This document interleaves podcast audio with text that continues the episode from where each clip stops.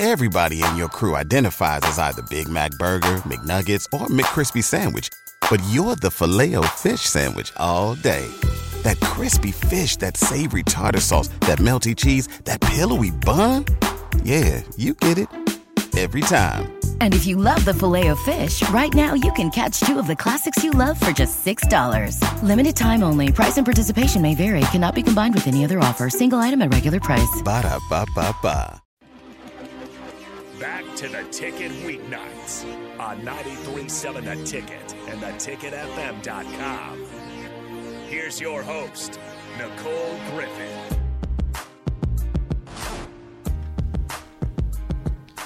Craig has waited patiently through the break here on Ticket Weeknight. He has something on his mind. He tried to call in once. We didn't get to him. He's called back in. Mm-hmm. Craig, what do you got on your mind?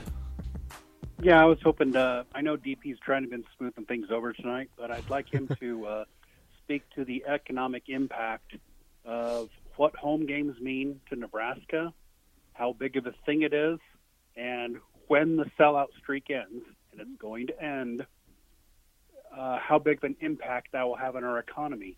I think the one thing all of us die-hard sports people like to think about is we love our Huskers, but what happens to the Lincoln community when this thing gets railroaded down into the ground?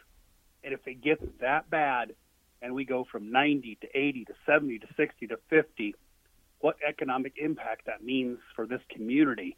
Uh, there are things I think people don't realize how big of an impact sports has had on this town. They'll move, they'll pack the stadium up and move it to Omaha. I mean, it's you got to keep this thing rolling. Uh, otherwise, you're going to lose it, and this community is going to go dirt into the ground. And I think, I mean, you can be short-sighted, but you need to think one, two, five, six, ten years from now. It's heading downhill hard for 10, 15 years. You you can't let this continue. It's got to pick up and pick up fast. But I'd like to hear what DP thinks about that. He lives in a neighborhood that'd be economically impacted if that thing just railroads into the ground. Thanks, guys. So, I don't think that it will be allowed to stay in the direction that it's headed. Why? Because when you listen to people who are in positions of authority, they will tell you they know how important it is, how much it impacts the economy, how much it impacts the community. They know. Um, but also think of it this way: that a lot of the, the place, the, the the space that you're in currently, actually was for that very reason. You needed somebody that would draw folks to Lincoln. Somebody that folks would, would, would be willing to spend dollars behind. Somebody that folks would be willing to write checks for. And all of that's done. But then the great redirect happens, which is you're being reminded that business is not priority one.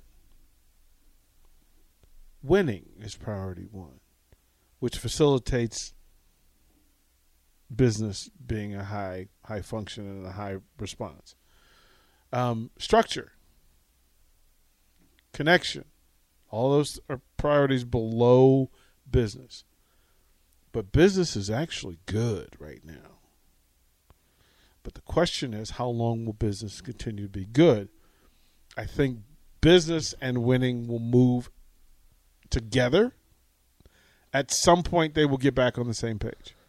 But nobody's going to allow it to drop to sixty thousand.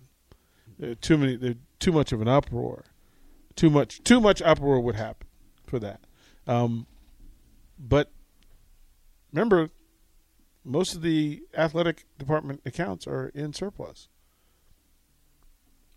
Yeah, and in terms of the sellout streak, we kind of had this conversation going into the season um, because it kind of felt, especially post Illinois, that it was going to end, um, and for good reason. And they were very adamant on continuing it um, because it's that symbol of the rich history of Nebraska football. And and I know people have their personal opinions on it and whether or not it's you feel like it's real or fake or or whatever that throw that to the side.